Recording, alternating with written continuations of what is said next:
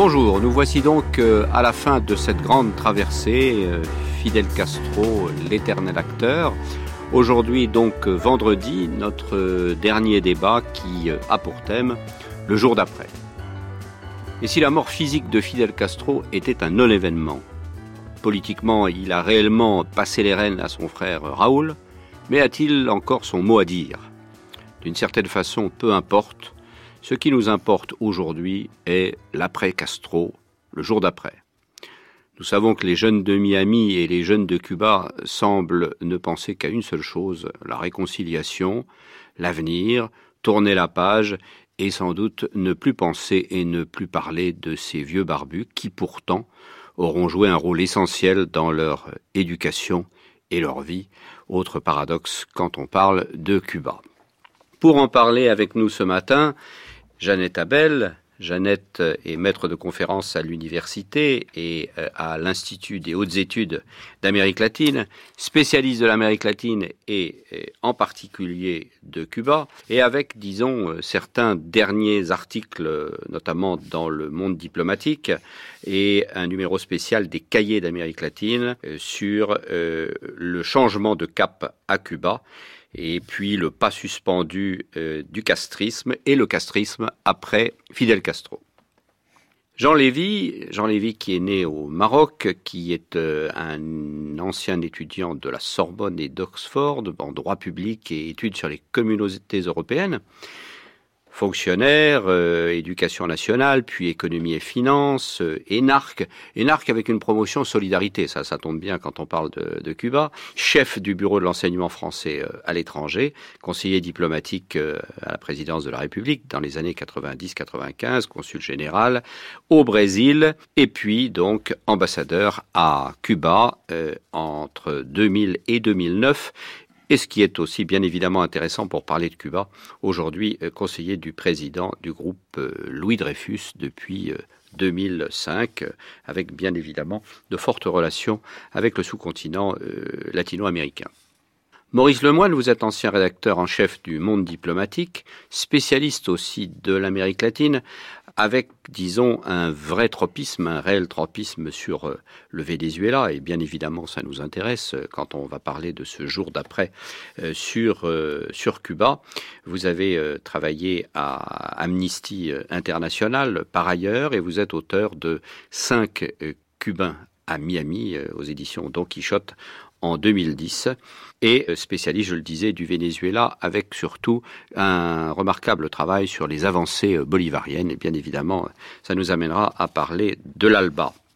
Bertrand Rosenthal, vous êtes journaliste, vous êtes euh, reporter avec euh, un tour du monde qu'on connaît, l'Irak, l'Afghanistan, le Soudan, euh, Haïti, euh, correspondant de presse.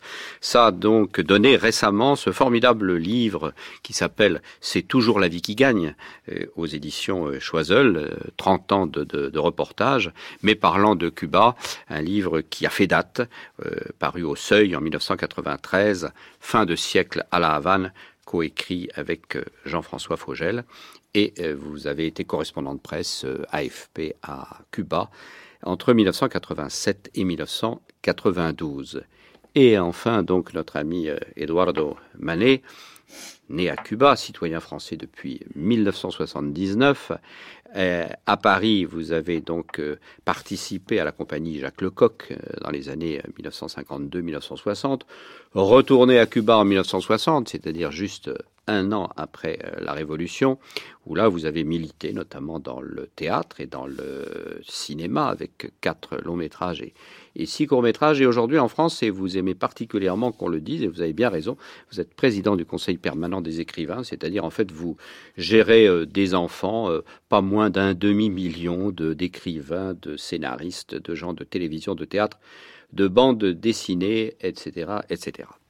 Alors, Jeannette Habel, vous avez suivi le dernier congrès, donc euh, qui a fait couler beaucoup d'encre, peut-être pas assez, peut-être pas assez d'encre claire. On ne sait pas exactement très bien ce qui s'est passé, en tout cas à travers la presse, vous allez nous le dire. Alors, réforme ou réformisme, évolution ou révolution, euh, transition ou replâtrage ? Oh non, rien de tout cela. Le congrès, le sixième congrès du Parti communiste cubain est un congrès qui marque un tournant historique. Évidemment, on peut parler de réformes, mais euh, la dynamique de ces réformes est encore un peu incertaine. Alors, pourquoi est-ce qu'elle est incertaine ? D'abord, ce sont des réformes qui vont donner beaucoup plus de place au marché, beaucoup plus de place aux activités privées. Rappelons pour les auditeurs que Cuba était, parmi tous les anciens pays dits socialiste, le pays où l'État contrôlait l'économie dans des proportions qui étaient de l'ordre de quatre-vingt-cinq à quatre-vingt-dix pour cent. Autrement dit, la place des activités privées, la place du secteur privé, la place des salariés, par ailleurs, à Cuba, était prisonnière, ou en tout cas était déterminée par l'emprise de l'État. Pas prisonnière, parce que bon, la tonalité péjorative euh, n'a pas lieu d'être. Or, ce congrès marque justement euh, le, la fin d'un modèle, modèle entre guillemets, que l'on caractérisait comme importé de ces anciens pays socialistes, un modèle qui, sur le plan économique, a été un échec, un échec qui a été reconnu comme tel par Raoul Castro, qui a eu une phrase qui était quand même assez percutante. « Nous avons marché jusqu'alors au bord du précipice », avait-il dit, « si nous ne changeons pas le cours de notre route, nous allons finir par y sombrer ». Donc, un tableau très grave de la situation, tournant, mais tournant, marquée par des limites, et ces limites sont des limites sociales et des limites politiques. On ne peut pas, dans un pays qui a bénéficié, il faut quand même le rappeler, au début de conquêtes sociales exceptionnelles en Amérique latine, imposer maintenant un modèle, entre guillemets toujours, qui vient pour l'essentiel du Vietnam, on pourrait dire aussi de la Chine, mais c'est disproportionné évidemment par rapport à Cuba, mais qui va introduire des inégalités très fortes, des contradictions sociales et des difficultés politiques. Dans un pays où la population maintenant a connu vingt ans de crise, fatiguée, démoralisée pour certains secteurs, euh, pour la jeunesse, très important, il faut marquer justement effectivement la distance, peut-être pas toute la jeunesse, mais nombreux secteurs de cette jeunesse, une distance forte par rapport au pouvoir, à la révolution, une, un désir de consommation. Et donc, euh, quand je dis incertitude, le dernier congrès a marqué, d'une part, dans des débats, les résistances aux tournant aux réformes qui allaient mettre en cause les anciennes conquêtes de la Révolution, ces distances, ces critiques dans les entreprises, j'ai eu des détails précis sur les débats, ont été très fortes, très importantes. La Libreta, le carnet de rationnement qui devait être supprimé, pour le moment, la suppression est reportée. Les licenciements qui devaient avoir lieu au nombre de cinq cent mille euh, avant la fin mars deux mille onze sont reportés. Donc, il faut marquer un temps d'arrêt. Et ce temps d'arrêt, il est imposé justement par le fait que les nouveaux changements de politique économique et de stratégie économique vont à l'encontre des acquis antérieurs et peuvent avoir des conséquences sur le plan politique, sur le plan social, très difficiles. Pour cela, et je termine, pour cela, il faut maintenir, on a maintenu la direction en place, une direction très âgée, qui est environ, qui en moyenne doit être à peu près octogénaire pour ses acteurs principaux. On reporte à la conférence nationale de janvier deux mille douze les principales décisions d'ordre politique. Ça n'est pas le statu quo.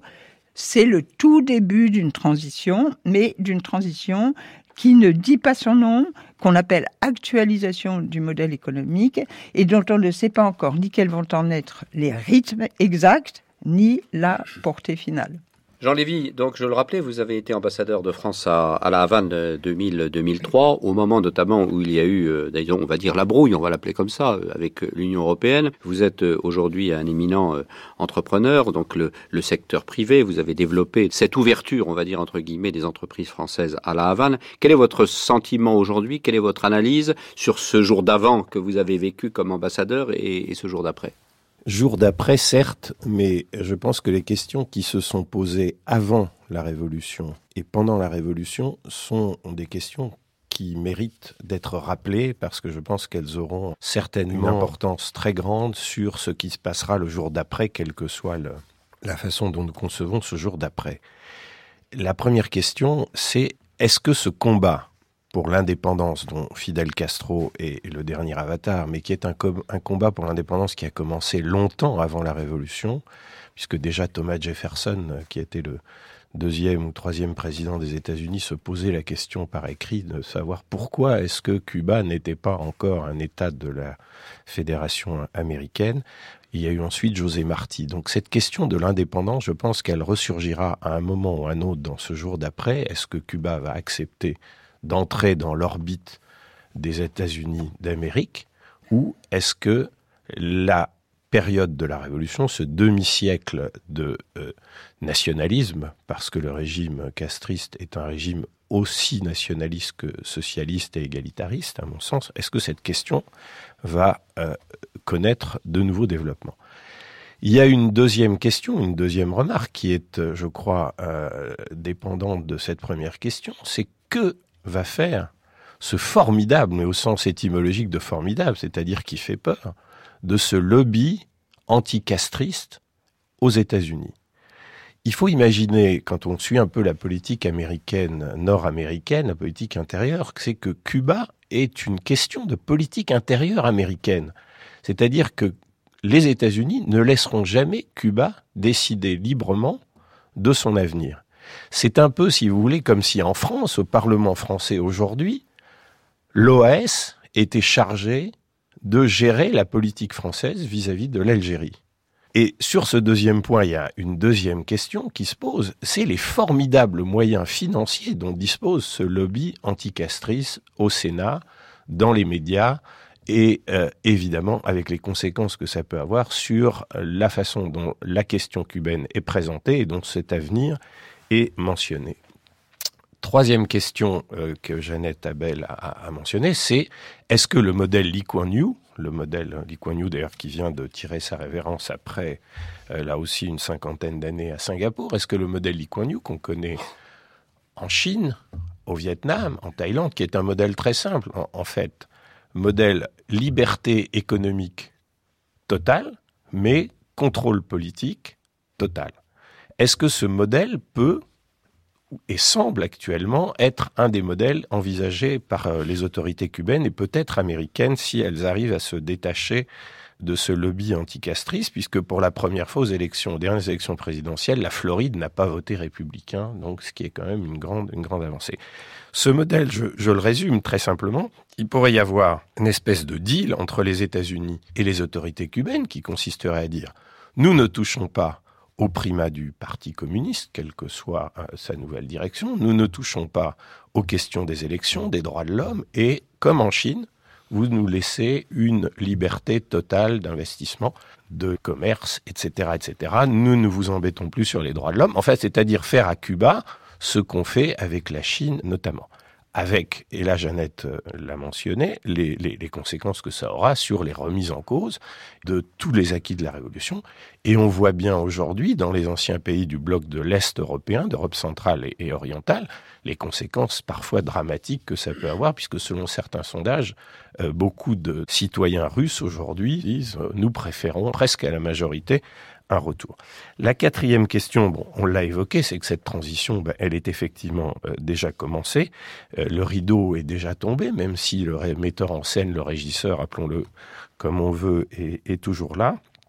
Et euh, la dernière, euh, la dernière question, et là aussi elle est fondamentale pour imaginer ce qui peut se passer le jour d'après, c'est qu'est-ce qui explique que ce régime continue depuis maintenant cinquante ans a existé. Qu'est-ce qui explique que depuis la disparition de l'Union soviétique et du soutien politique, économique, financier, et cetera, qu'est-ce qui explique que ce régime est tenu ? Pourquoi est-ce qu'on n'a pas connu, même si le contexte est différent, les personnes sont différentes, l'histoire... Pourquoi est-ce qu'on n'a pas connu de mouvements de révolte, style Ben Ali, Moubarak, et cetera, et cetera. Et je pense que nous devons nous poser la question, même si nous aurons des réponses différentes, est-ce que la répression, est-ce que le régime policier suffit à expliquer cette continuité ? Voilà, à mon avis, pour essayer d'imaginer le jour d'après les, les questions qui se sont posées avant et pendant la Révolution.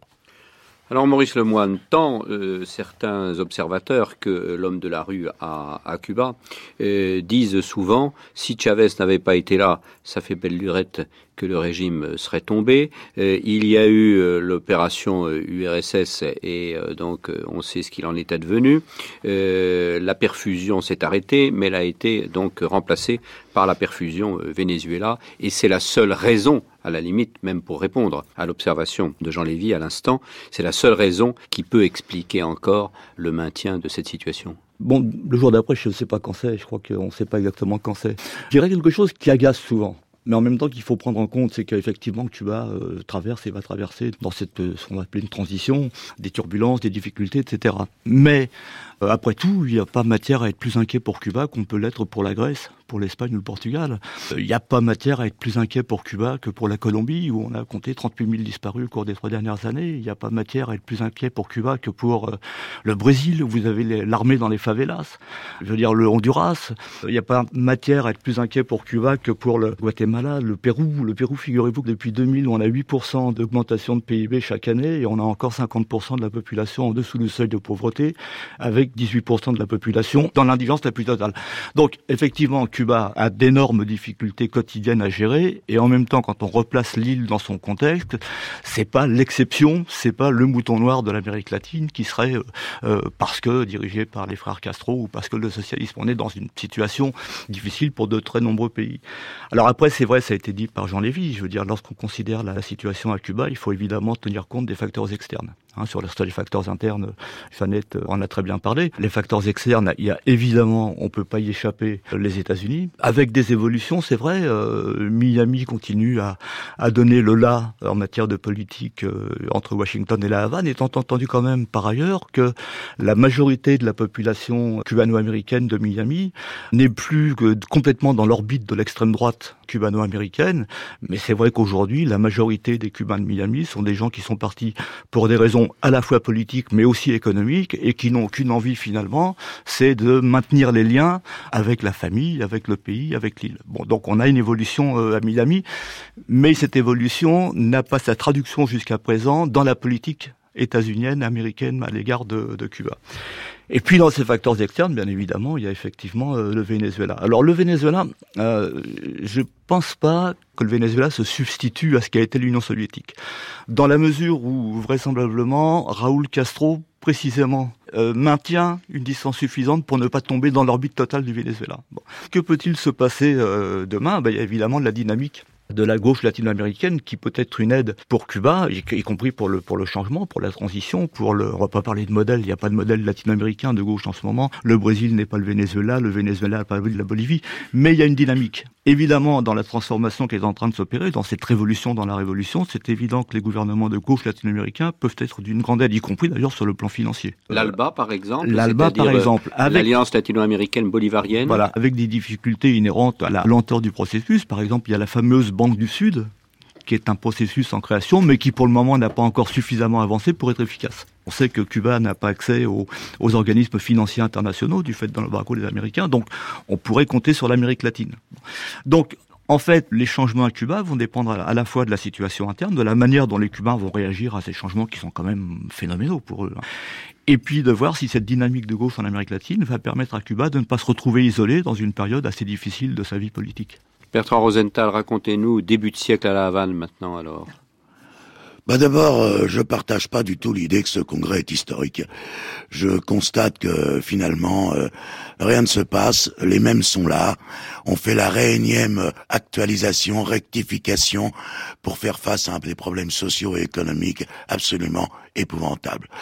Rien dans la structure de production, la structure de commercialisation, sur ce qui compte, pas sur le fait de réparer des briquets, pas sur le fait de faire le coiffeur. Rien n'est absolument changé, et en particulier en matière agricole, où ça fait vingt-cinq ans qu'on nous raconte des réformes qui n'existent pas, et si elles existent, en tout cas elles n'ont pas pour conséquence d'améliorer la distribution, d'améliorer le bien-être, d'améliorer le nombre de biens. Évidemment, quant aux dirigeants, c'est même encore pire que le précédent congrès, puisqu'on a ramené encore les plus vieux, et ils sont tous là. Alors non, je ne crois pas qu'on ait affaire à un congrès historique. Je crois qu'on est en train d'essayer de boucher les trous comme on peut, jusqu'à ce qu'on trouve effectivement une transition. Alors la transition, effectivement, elle est là. Elle n'est pas dite, elle est sous-jacente, parce que tout le monde sait que c'est bientôt fini. Parce que ils vont mourir. Parce qu'il n'y aura pas cette idée que, moi je ne crois pas du tout à l'idée que on va trouver une f- nouvelle formule pour le castrisme. Je crois que le castrisme va s'éteindre avec les Castro. Alors maintenant, Cuba revient peu à peu dans son espace géographique qu'il avait abandonné au moment de la liaison du monde communiste. Le Venezuela, quoi qu'on en pense, fait partie de son espace géographique. Il reste maintenant à boucler la boucle et comment faire pour retrouver l'espace géographique qui s'appelle les États-Unis. Là aussi, il y a eu du changement. On le voit bien. La relation qui existe ou existe pas entre Obama et Fidel Castro ou Raoul Castro ou le régime cubain n'est pas de même nature en ce moment que les précédentes. Le temps des insultes, le temps des provocations, c'est terminé depuis quelque temps. C'est pas du tout la même chose. L'administration américaine, qui effectivement, et là je rejoins, j'ai toujours dit, Cuba est une affaire de politique intérieure et pas une affaire de politique extérieure, c'est en train un petit peu de changer. Les États-Unis ne peuvent pas se permettre d'avoir une guerre civile à Cuba. Ce qui veut dire qu'ils ne peuvent pas se permettre une intervention trop marquée dans un pays qui est extrêmement nationaliste et dont pour moi l'avenir de la transition passe nécessairement par l'armée qui est déjà au pouvoir puisque seule institution organisée à Cuba. Les liens existent et c'est dans cette relation cubano-américaine qui va se créer sous d'autres auspices que se fera le jour d'après. Le jour d'après, tout le monde l'attend, tout le monde regarde. Écoutez, moi je suis arrivé comme correspondant à La Havane en dix-neuf cent quatre-vingt-sept.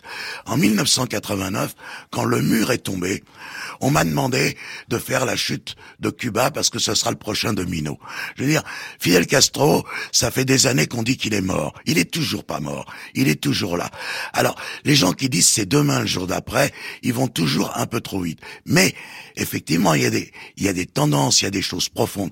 Mais je crois que l'avenir de Cuba ne pourra ne se faire que dans son espace géographique et politique. C'est ce qu'il faut penser. Et je ne crois pas à une possibilité de réformer un système politique comme le castrisme qui est un système totalement caudilliste. Eduardo Manet, je pense souvent que vous êtes le plus jeune d'entre nous, au sens où euh, vraiment vous avez toujours une parole euh, très forte et très juste euh, sur la jeunesse. Cette jeunesse qui fera, euh, elle, l'avenir de Cuba et qui construira le jour d'après.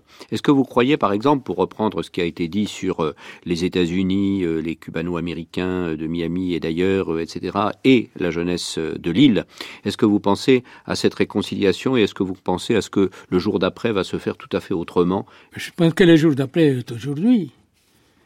Et que euh, ces passages entre les changements qui se réalisent à Miami, en Floride, ces changements des Cubanos qui étaient euh, américains, qui étaient extrêmement anticastristes et qui existent, réactionnaires, et cetera, il y a une nouvelle génération, et même une vieille génération, qui se pose la question et qui dit « il est temps ». De commencer à faire une rencontre entre les uns et les autres. Nous savons très bien qu'il y a beaucoup des Américains qui vont à Cuba à travers le Mexique, à travers je ne sais pas quoi, des Cubains qui vont aux États-Unis, des artistes cubains, des écrivains. Je devais avoir à Miami une rencontre avec mes camarades auteurs dramatiques, Abelardo Estorino, euh, Anton Arrufate. Et la salle était pleine, Miami pleine, des gens extrêmement, quelques-uns qui, je les connais très bien, anticastristes. Pourtant, il était là. J'aimerais dire autre chose. C'est-à-dire que euh, depuis que je suis en France, en soixante-huit, que j'ai choisi la liberté, comme on disait à l'époque, la grande préoccupation, c'est qu'à Cuba, euh, à un moment donné, il y ait une explosion de rage, une explosion du peuple, parce que ce serait terrible, parce que c'est une île, et parce que les Cubains, attention, ils sont très gentils, ils aiment la musique, et comme dit les clichés touristiques, les Cubains aiment la musique et la danse, et cetera. Mais ils sont très violents, ils ont eu deux guerres d'indépendance et des révolutions, et une prochaine exaspération, c'est terrible, il faut l'éviter. Et je crois que la France a une possibilité énorme. Énorme. Pourquoi ? Vous le savez très bien, monsieur l'ambassadeur, vous le savez très bien, euh, Xavier d'Arthuys, les Cubains adorent la France. En général, je parle du peuple, qui connaissent Paris, qui, qui a cette, la culture française, même s'il n'est pas du tout ce qu'elle était, et je suis le premier à le dire. Et cette image, c'est, je pense que, en plus, je pense, j'ai une sorte de rêve poétique dans lequel je dis que Cuba est devenu un pays orphelin. Orphelin, pourquoi ? Parce que l'Union soviétique a implosé. Parce que c'est vrai que le petit frère Venezuela va aider, mais il ne peut pas aider énormément, il, il, il a ses propres problèmes. Si, si euh, Obama est relu, supposons, ce qui est bien possible, il y a une possibilité pour la France d'établir une relation entre Cuba et les États-Unis. Parce qu'il y a ce respect, parce qu'il y a cette possibilité de que... Et il y a plein de jeunes cubains qui sont en France, hein, c'est, c'est le, beaucoup de jeunes qui vont et viennent, parce que ce ne sont pas des... De, ils sont là pour des raisons plutôt économiques que politiques. Et donc, je, je, je pense que nous avons un devoir, en France, en tant que Français, je dis, nous avons un devoir de maintenant commencer à faire une sorte de relation entre les États-Unis et Cuba, pour éviter qu'elle ait un jour cette explosion, parce qu'elle peut être terrible. Je sais, parce que je suis toujours en contact avec les uns et les autres, parce que j'ai des amis, euh, comment dire, intellectuels, même d'autres, de Cuba, qui viennent me voir et avec qui je parle. Je parle avec tout le monde. Si Raoul Castro dit qu'elle me, euh, elle veut me voir, je le vois tout de suite et je lui parle, parce que c'est ça. Évitons qu'il y ait... Ça, ça, chaque fois que, depuis euh, quelques semaines, quelques mois, on m'invite à parler à la radio, à la télé, est-ce que Cuba, ça, ça va être comme la, euh, la, la, l'Afrique du Nord ? Non, non, c'est une, l'Afrique du Nord, c'est une chose, Cuba, c'est une autre. Mais, attention, attention, je crois que Jeannette Habel l'a très bien placé, attention, parce que si ça dégringole, ça dégringole, ce sont les mamans qui vont sortir dans la rue, les enfants qui vont sortir dans la rue. Et là, est-ce que l'armée cubaine va tirer sur les Cubains ? Mais évitons cela, et je pense, je répète, parce que je vais répéter partout, la France a une opportunité très particulière du point de vue économique, du point de vue culturel, d'être entre Cuba et les États-Unis pour améliorer les choses. Et puis je finis en disant, ça sera bien pour la France aussi, parce que n'oublions pas que toute l'Amérique latine, quoi qu'on dise, continue à regarder Cuba et la révolution cubaine comme un paradis. Merci. Jeannette Habel. Bon, avant de polémiquer avec Bertrand Rosenthal, je voudrais juste faire une remarque par rapport à ce que dit Eduardo Manet, qui, comme toujours, avec sa sensibilité de Cubain, bien qu'il soit depuis longtemps en France, euh, souligne quelque chose de très important. C'est, c'est un pays où, effectivement, le, le risque d'un conflit violent, qui serait d'ailleurs appuyé quand même, dans le cas où il aurait lieu, par une partie de la communauté exilée aux États-Unis, en Floride, c'est un risque très important. La France devrait, vu son prestige, jouer un rôle dans sa diplomatie, devrait pouvoir être d'une certaine efficacité. Je, je dois dire que depuis un certain temps, c'est malheureusement pas le cas, qu'on s'est aligné complètement sur l'Union européenne, et l'Union européenne s'est alignée sur la, l'embargo américain et sur la loi Helms-Burton. Donc finalement, on a l'autonomie et la possibilité euh, d'intervenir de manière positive hein, dans le pays, elle était quasiment nulle. J'espère qu'il euh, y a quelques indices euh, qui, pourront, qui pourraient peut-être euh, faire penser que ça va changer, en particulier avec le nouvel ambassadeur. On verra, je souscris tout à fait au, au souhait euh, formulé par Eduardo. Je voudrais dire... Je voudrais revenir sur trois choses. Premièrement, euh, dire à Bertrand Rosenthal, dire qu'il n'y a pas de changement, euh, il y a un changement brutal. Je vais donner quatre éléments qui montrent l'importance des changements. Il y a un marché du travail maintenant, depuis les dernières réformes à Cuba. Il y en avait un avant, il n'y en avait pas. On peut embaucher dans les entreprises. On pouvait embaucher des salariés auparavant ? Non, on ne pouvait pas embaucher de salariés. Qu'est-ce qui permet l'accumulation du capital ? Et y compris une transition éventuelle vers le capitalisme. C'est exactement ça. C'est le fait que tu aies un marché du travail, qu'on puisse embaucher des salariés, qu'au fur et à mesure qu'on en embauche, et il n'y a pas de limite, sauf fiscale, sauf du point de vue des impôts, il n'y a pas de limite à cette embauche, on va créer des riches et on va créer des pauvres si on laisse la dynamique se développer telle qu'elle est prévue maintenant dans les textes. Deuxièmement, l'agriculture. On est en train de démanteler les fermes d'État, c'est-à-dire ce qu'on appelait les soft causes en Union soviétique. Bon, on est en train de les démanteler parce qu'elles se sont révélées particulièrement inefficaces. On veut créer des coopératives, on va leur donner l'usufruit, pas seulement à dix ans comme c'était prévu au départ, pas seulement à vingt ans, mais on va aller jusqu'à cent ans. Autrement dit, les paysans vont avoir le droit désormais de vendre leurs récoltes directement aux consommateurs. Ils ne pouvaient pas le faire auparavant. Fidel Castro a passé son temps, et on, tout le monde le sait, c'était même écrit et détaillé dans de nombreux euh, textes, Fidel Castro a passé son temps à polémiquer contre les intermédiaires qui s'enrichissaient, contre les paysans qui s'enrichissaient, par interdire les marchés libres des paysans pour que précisément ils ne s'enrichissent pas. C'est fini, c'est fini. Raoul Castro dit exactement le contraire. Évidemment, dans Granma, tous les jours, on voit quelques citations de Fidel qui datent d'il y a trente ans pour expliquer que ce que disait Fidel il y a trente ans s'applique parfaitement à ce qu'on fait aujourd'hui. Mais il faut le dire clairement, ce qu'on fait, ce qui est fait aujourd'hui, c'est l'inverse de ce qu'a préconisé Fidel. Troisième changement, je ne détaille pas, il y a désormais non seulement les activités privées, mais des entrepreneurs privés, et les entreprises sont autonomes pour licencier. Est-ce qu'on a déjà vu le pro- la prévision qui était annoncée, dont le délai n'est pas fixé, mais la perspective est maintenant intact par le Congrès, bon, et je ne souscris pas, euh, je ne pense pas du tout que ce soit positif, mais il y a cinq cent mille licenciements dans un premier temps, planifiés dans, dans le secteur d'État, un million dans un deuxième temps, planifiés dans le secteur d'État. Quand est-ce qu'on a vu ça auparavant? Mais l'emploi était garanti à Cuba, à vie. Le droit à l'emploi était considéré, considéré comme constitutionnel. Il va falloir modifier la Constitution. Quatrièmement, et euh, je termine, les investissements sont, étrangers sont, vont être autorisés, y compris l'immobilier maintenant va pouvoir être libéré. Si tout ça, c'est pas des changements, euh, c'est pour ça dire qu'on peut pas parler de transition. Parce que la transition, et je termine, c'est quoi la transition dans le sens réel du terme? C'est le passage d'un système à un autre. Alors, c'est pas fait. Et moi, je crains ce passage-là, mais on est en train d'accumuler un certain nombre de mesures qui, éventuellement, pourront déboucher sur un changement de système. Ça n'est pas fait parce qu'au milieu de ça, il y a quand même un peuple, une population. Et je termine en disant juste sur l'environnement régional que je n'avais pas euh, évoqué auparavant. Il y a une, il y a trois coordonnées qui pèsent sur Cuba actuellement. Il y a ce qui se passe aux États-Unis. Pour l'instant, je m'excuse, c'est vrai qu'il y a des contacts. Il y en avait eu autant sous Carter, voire plus, qu'il y en a actuellement sous Obama.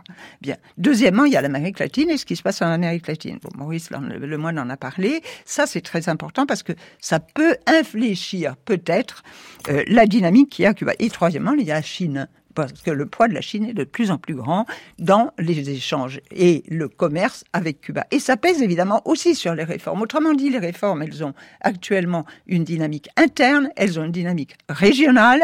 Et dans les deux cas, le sort final, eh bien, il sera décidé par la population. Et donc, mon seul, Xavier, je voulais juste dire une chose. Quel est le problème? Et sur ça qu'on, c'est sur cela qu'on a eu un, toujours un désaccord, je pense. Le castrisme, c'est pas seulement une... Ça n'est ni une théorie, ni une Ni une, ni une idéologie. Mais le castrisme, c'était un projet d'émancipation. On ne peut pas lui retirer cela. C'est un projet d'émancipation sociale et c'est un projet d'émancipation économique. Sur le plan politique, ça ne l'a pas été parce qu'il y a eu, il a été imprégné à la fois du sceau soviétique, malheureusement, du système de parti unique dont on sait ce qu'il est devenu. Il a aussi été imprégné par la personnalité de Fidel Castro, et là je suis d'accord, de traits évidemment caudillistes qui ont profondément euh, handicapé, et je dirais même en partie dévoyer le projet initial. Sur cela, c'est cela qu'il faut changer, parce que c'est pas tant le problème des réformes économiques que le problème du projet de l'ensemble, d'ensemble comme projet d'émancipation qui est en train de se jouer à Cuba aujourd'hui. Jean Lévy, juste avant de passer la parole à Bertrand Rosenthal pour répondre, l'ambassadeur justement par rapport à, euh, au rôle de la France. Sur le rôle de la France, il faut, il faut savoir que la France est contrainte dans sa diplomatie par une position commune de l'Union européenne qui a été euh, adoptée à la demande de l'Espagne au moment où M. Aznar était le président du gouvernement espagnol et que cette position euh, commune, et on s'y attache d'autant plus que l'Union européenne n'a pas beaucoup de positions communes sur beaucoup de sujets, a été ensuite confirmée en deux mille trois, en mars deux mille trois, juste avant la, la guerre d'Irak numéro deux, euh, par messieurs Bush, monsieur Blair et euh, monsieur Aznar. Nous n'avons pas eu nous n'avons pas eu de remise en cause, même si euh, il y a des hauts et des bas dans cette position commune, mais elle est toujours, elle est toujours applicable, et la France ne peut pas, ne peut pas en sortir, d'autant que nous avons fait un certain nombre, entre guillemets, progrès dans la construction de cette politique étrangère commune euh, et de sécurité commune de l'Union européenne. Donc, euh, si, à titre personnel, je, je partage complètement ce qui a, ce qui a été dit euh, par M. Manet, à savoir que la France euh, a un, un rôle à jouer, malheureusement, on ne peut pas le jouer seul. Donc, ce que vous avez dit, et encore une fois, je, je, je le partage complètement, c'est à l'Union européenne De, de, de prendre les choses en main. J'ai toujours pensé, j'ai toujours dit depuis que je m'intéresse à ces questions cubaines, que l'Union européenne peut trouver une voie de sortie pour Cuba entre le retour à l'ancien, dont les Cubains ne veulent pas, c'est-à-dire la domination d'une forme de colonialisme américain, ou le saut vers l'inconnu. L'Union européenne peut arriver à montrer ce chemin. Malheureusement, elle ne l'a pas fait euh, depuis euh, l'adoption de cette position commune, et elle ne me semble pas le faire aujourd'hui, même si on module les sanctions, et cetera. La question fondamentale, la question fondamentale, en dehors de celle de, de, de, de l'émancipation et de l'indépendance de Cuba, qui est une, une vraie question, puisque Cuba est passé d'une domination espagnole à une domination états-unienne, à une domination soviétique, à une domination de fait, aujourd'hui, chinoise. C'est vrai que la présence de la Chine est très très importante. Donc la question que je posais tout à l'heure, celle de l'indépendance, à mon avis, va conditionner la question fondamentale à laquelle je pense qu'il faut que nous arrivions maintenant. Est-ce que ce sera une transition dans le système actuel ? Est-ce que ça sera un changement de système ou est-ce que ça sera un effondrement du système ?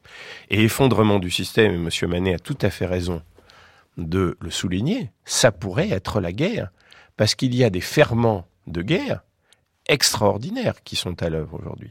On a parlé de la violence. La, les, les, les deux guerres d'indépendance cubaines contre, contre l'Espagne, c'était des centaines de milliers de morts. On oublie ce que ça a été. Ou en tout cas, plusieurs dizaines de milliers. Je vois des, des sourires. Bon, on ne pourra pas savoir, et cetera. La violence est effectivement une, une, une composante importante. Il y a ensuite le ferment castriste-anticastriste. Il y a ceux qui sont restés à Cuba et ceux qui sont partis et qui voudront revenir. Et puis, il y a aussi un ferment blanc-noir. N'oublions pas quand même que la très, très, très grande majorité des Cubains qui ont quitté l'île étaient des Cubains d'origine européenne, blancs.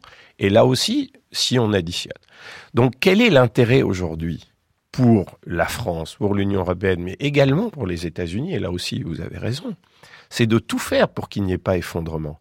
Pour que, tout faire pour que si changement de régime ou transition à l'intérieur du régime actuel, tout se fasse pacifiquement. Parce que sinon, cette question de politique, deviendra, de politique intérieure américaine deviendra encore plus une question de politique intérieure américaine. Ça sera des centaines de milliers de, de, de, de gens qui voudront émigrer. Et je ne pense pas que dans le climat actuel, les États-Unis soient intéressés. Il y a des risques de voir Cuba devenir, comme la Jamaïque, comme d'autres pays de la région, un narco-État. N'oublions pas qu'entre la plus grande zone de consommation de drogue et la plus grande zone de production, il y a un supermarché de mille kilomètres carrés avec des milliers d'îles. Donc tout le monde a intérêt, et d'abord les Cubains eux-mêmes, pour que nous passions, alors transition ou pas, changement de régime ou pas, mais tout faire pour qu'il n'y ait pas cet effondrement et que ce jour d'après se termine par une nouvelle catastrophe. Je crois que c'est vraiment la question importante, d'autant, comme on l'a dit, que l'armée contrôle de plus en plus l'économie du pays. Bertrand Rosenthal.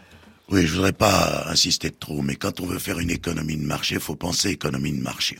Or, si on crée des emplois privés à Cuba, c'est parce qu'on vire cinq cent mille personnes et qu'il faut bien leur donner quelque chose à faire.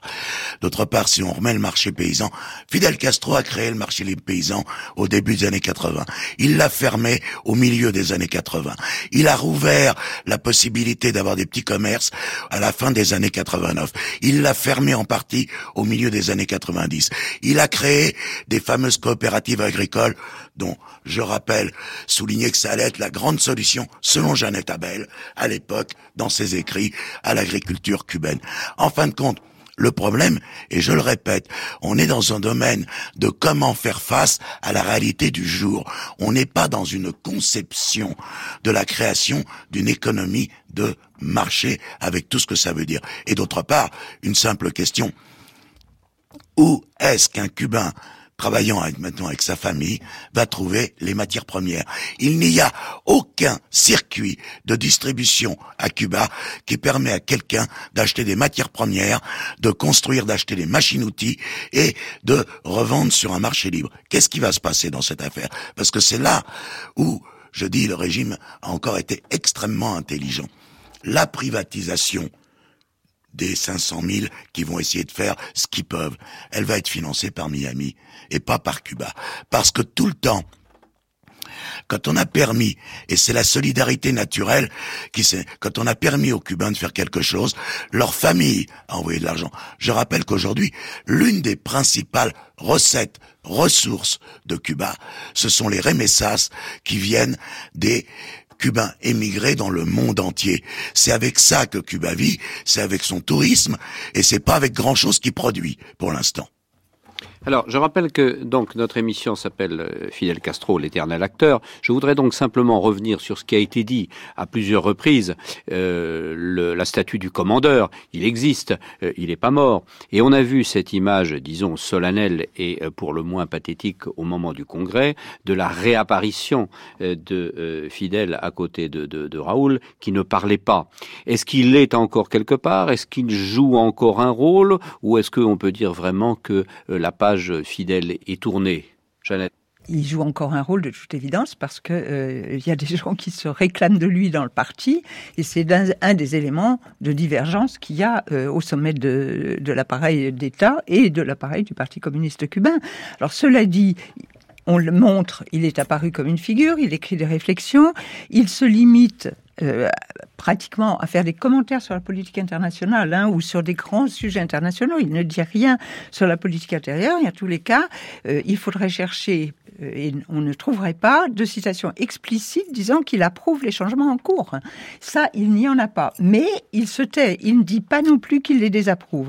Je dirais qu'il est plutôt en réserve de la République. La situation est très grave. Je pense que son frère lui a expliqué qu'il, que Raoul Castro, en quelque sorte, lui a montré, et il le sait, que pour l'instant, il n'y a pas, semble-t-il, de son point de vue, de voie alternative, il se tait. Mais si ça ne marche pas, pour l'instant, en tous les cas, il me semble totalement encore en capacité euh, de pouvoir intervenir sur ce cours. Euh, euh, et juste une remarque par rapport à Bertrand Rosenthal, bien sûr que les activités privées, elles vont être financées en partie par Miami, mais ça conforte plutôt ce que je suis en train de dire, c'est-à-dire le danger de cette situation et de ces réformes. Et, Eduardo Manet, est-ce que cette transition pourra faire l'économie d'un travail sur la mémoire, comme il a été fait dans beaucoup de pays et dans beaucoup de changements de régime politique? Est-ce qu'on pourra oublier ce qui s'est passé entre des Cubains de l'extérieur, des Cubains de l'intérieur? Est-ce qu'on pourra oublier la répression? Est-ce qu'on pourra oublier la violation des droits de l'homme? Est-ce qu'on pourra oublier l'U M A P, et cetera, et cetera? Ou est-ce qu'il faudra faire ce travail de mémoire?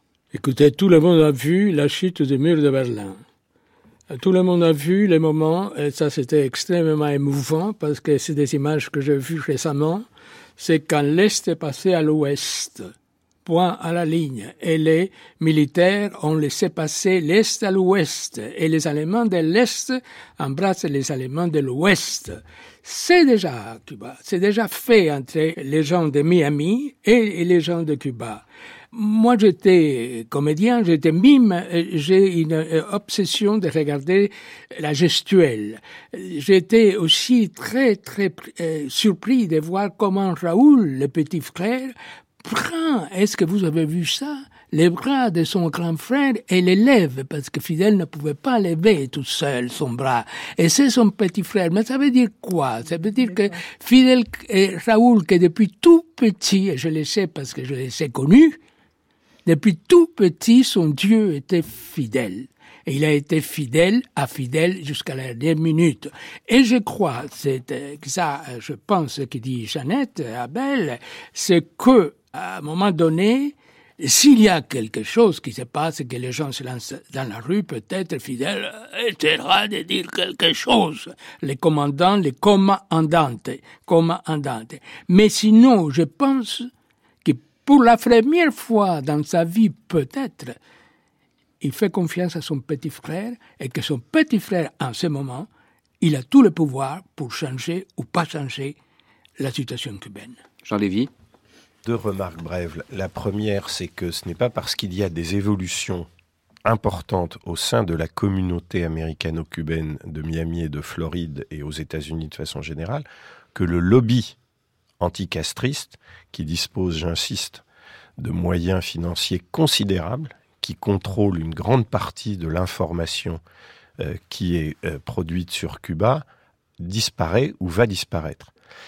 La deuxième question importante, euh, à mon sens, et j'aimerais bien qu'on en parle, j'ai dit tout à l'heure qu'évidemment ça n'avait rien à voir avec le Maghreb, ça n'avait rien à voir avec les révolutions entre guillemets arabes, de printemps arabe, et cetera. Mais je pense qu'on ne peut pas faire l'économie pour essayer d'imaginer le jour d'après, encore une fois, quelle que soit la conception que nous ayons de ce jour d'après, sans nous demander qu'est-ce qui fait que ce régime tient depuis cinquante-deux ans. Et qu'est-ce qui fait que malgré tout, les euh, côtés négatifs que nous connaissons, les pénuries, la répression, et cetera. Qu'est-ce qui fait que ce régime tient ? Dans un pays qui est un pays, comme on l'a dit, où les gens ont l'habitude de la violence, où les révolutions sont habituelles, et comme euh, euh, le dit, le dit Fidel, euh, si vraiment... Euh, si vraiment, et on, on, on, on pense qu'il y a une, je pense qu'il y a une certaine ironie dans cette question, pourquoi est-ce que les gens ne descendent pas dans la rue ? Et j'ai du mal à imaginer que c'est uniquement pour des raisons dues à la répression et au contrôle policier. Qu'est-ce, qu'est-ce qui fait que ce régime tient ?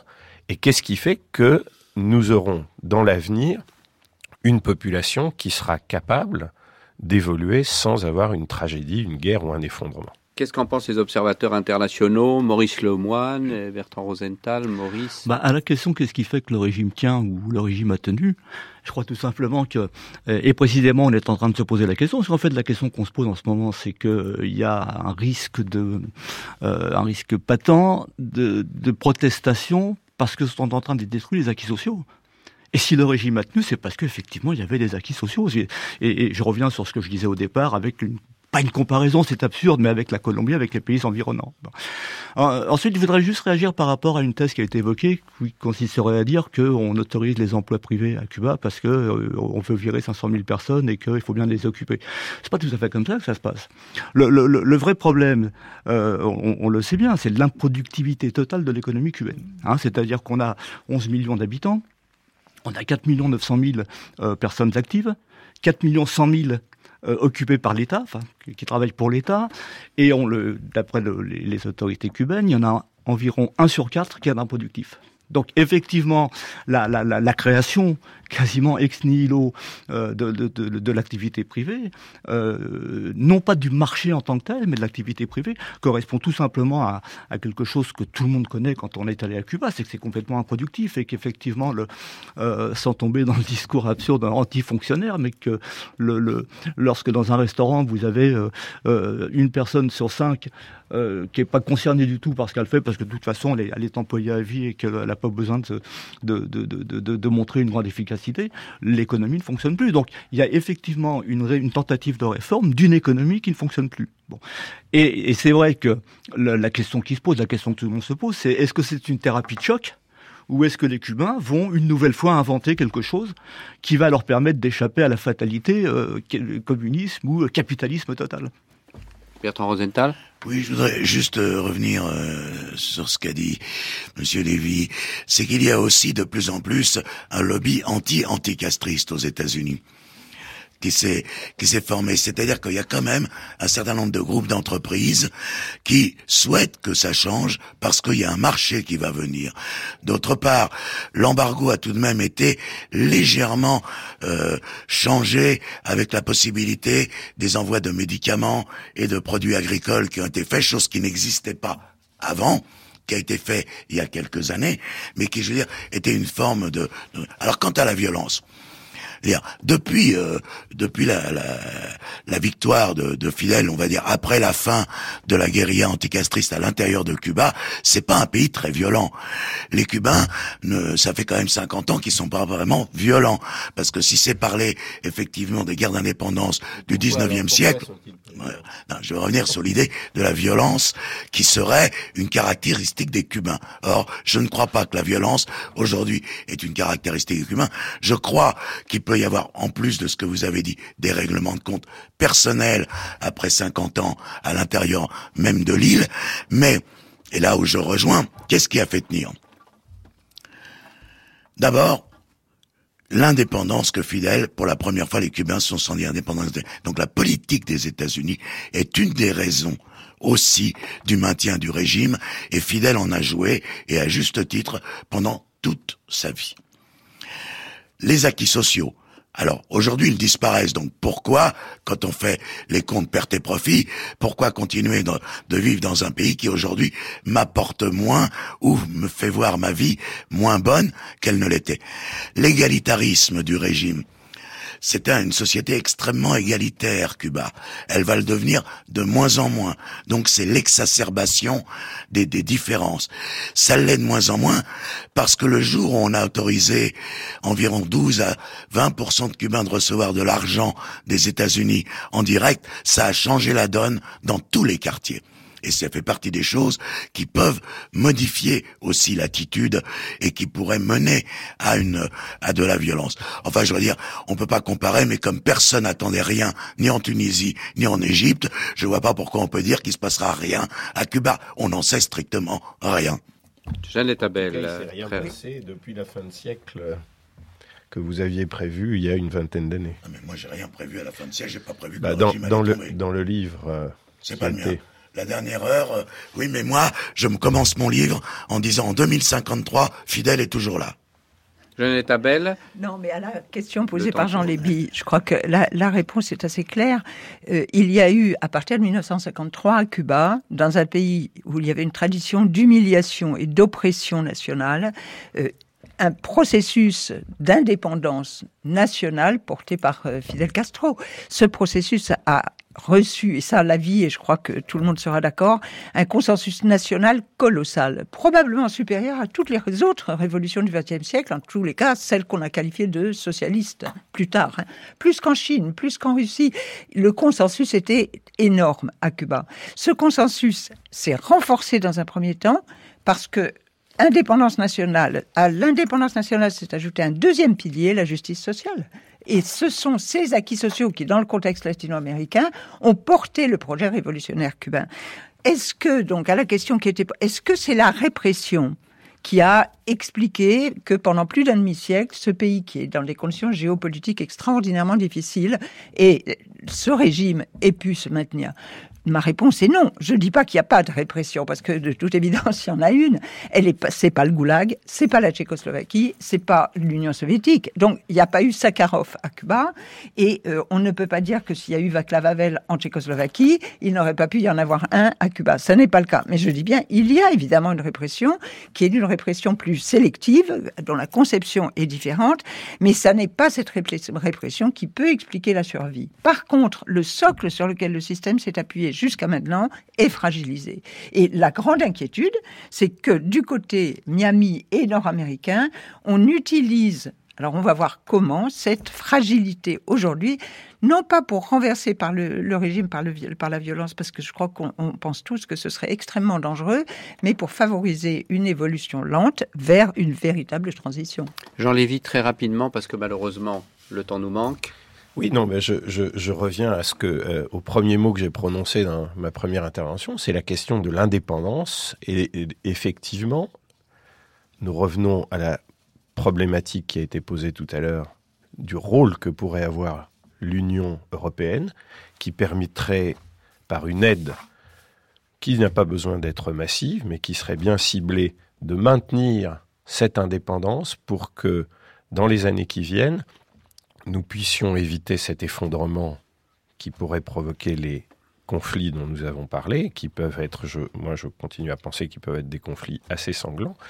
Et donc, les acquis sociaux, les maintenir tant que faire se peut, maintenir une indépendance qui est fondamentale, c'était la première question que je posais tout à l'heure en commencement de l'émission, et troisièmement, faire en sorte que l'Union européenne organise, aide et permette entre les États-Unis et un retour euh, au passé, une voie médiane qui permettrait d'avoir, et ça c'est aux Cubains de décider, soit une transition à l'intérieur du régime, soit un changement de régime, mais que de toute façon ça se fasse sans effondrement et sans émeute, sans guerre et sans violence. Je souhaiterais donner le mot de la fin à notre jeune ami Eduardo Manet. Vous allez peut-être rencontrer Raoul, peut-être que Raoul souhaite vous voir. En tout cas, il y a une sorte de désir euh, mutuel. Qu'est-ce que vous allez lui dire ? Mais je lui dis de, de faire confiance à la France et qui peut vraiment, je continue à le dire, qui peut vraiment être comme un moyen de, de, de véritable transition idéologique, idéologique, sentimentale, littéraire et politique. Euh, je crois qu'il y a une grande responsabilité. Je crois que la France, qui peut convaincre parfois l'Union européenne, il y a un travail à faire là-dedans. Euh, je crois, euh, et, et je ne sais pas si je dois le dire, mais je pense qu'il y a le ministre euh, des Affaires étrangères qui a été à Cuba euh, librement, enfin librement en tant que touriste, se payant lui le voyage, et que ça a été apparemment très bien vu à Cuba. Qu'un ministre se rend avec son argent pour voir ce qui se passe, lui, directement. Donc, je crois qu'il y a une certaine possibilité d'espoir pour éviter, je dis encore, éviter que le peuple cubain se lance dans la rue, parce que là, très cher, on verra la véritable violence de ce peuple, parce qu'il est très, très, mais retenu par cinquante ans des rêves castristes.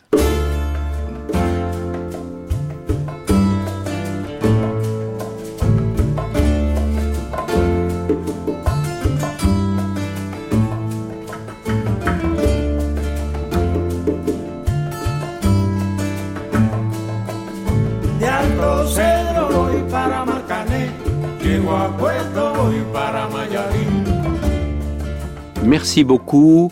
Restez avec nous puisque donc tout à l'heure nous avons aussi notre dernier documentaire sur la grande traversée, Fidel Castro, l'éternel acteur. Bonne journée.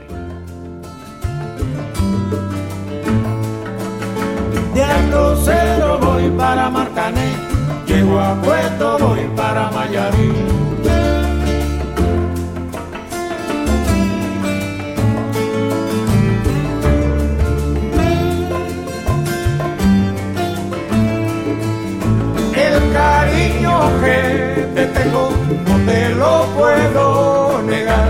Se me sale la babita, yo no lo puedo evitar.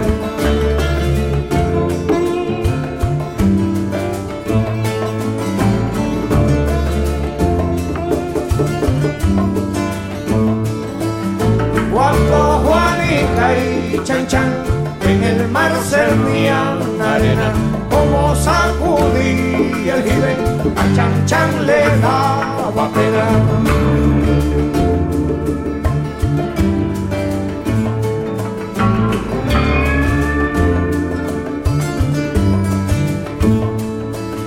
Limpia el camino de paz, que yo me quiero sentar en aquel tronco que veo, y así no puedo llegar.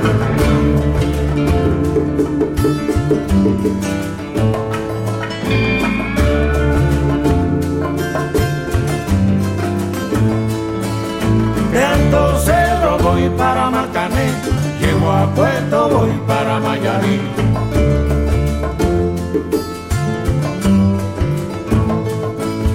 De Alto Cerro voy para Marcané, llego a Puerto, voy para Mayarí.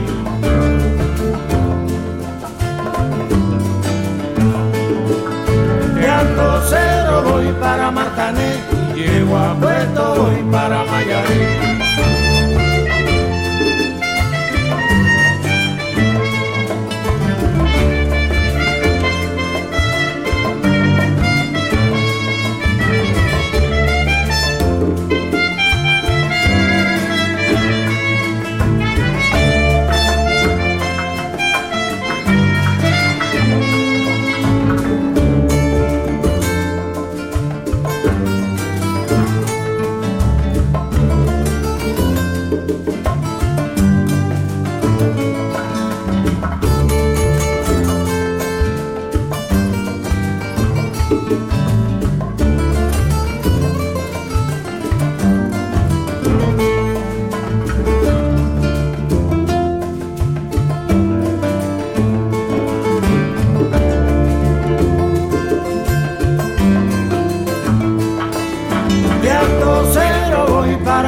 Manet, llego a cuento, voy para Mayarín.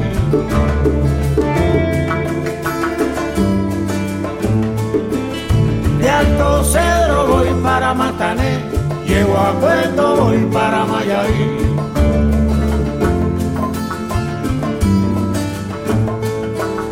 De Alto Cedro voy para Matané, llego a cuento, voy para Mayarín.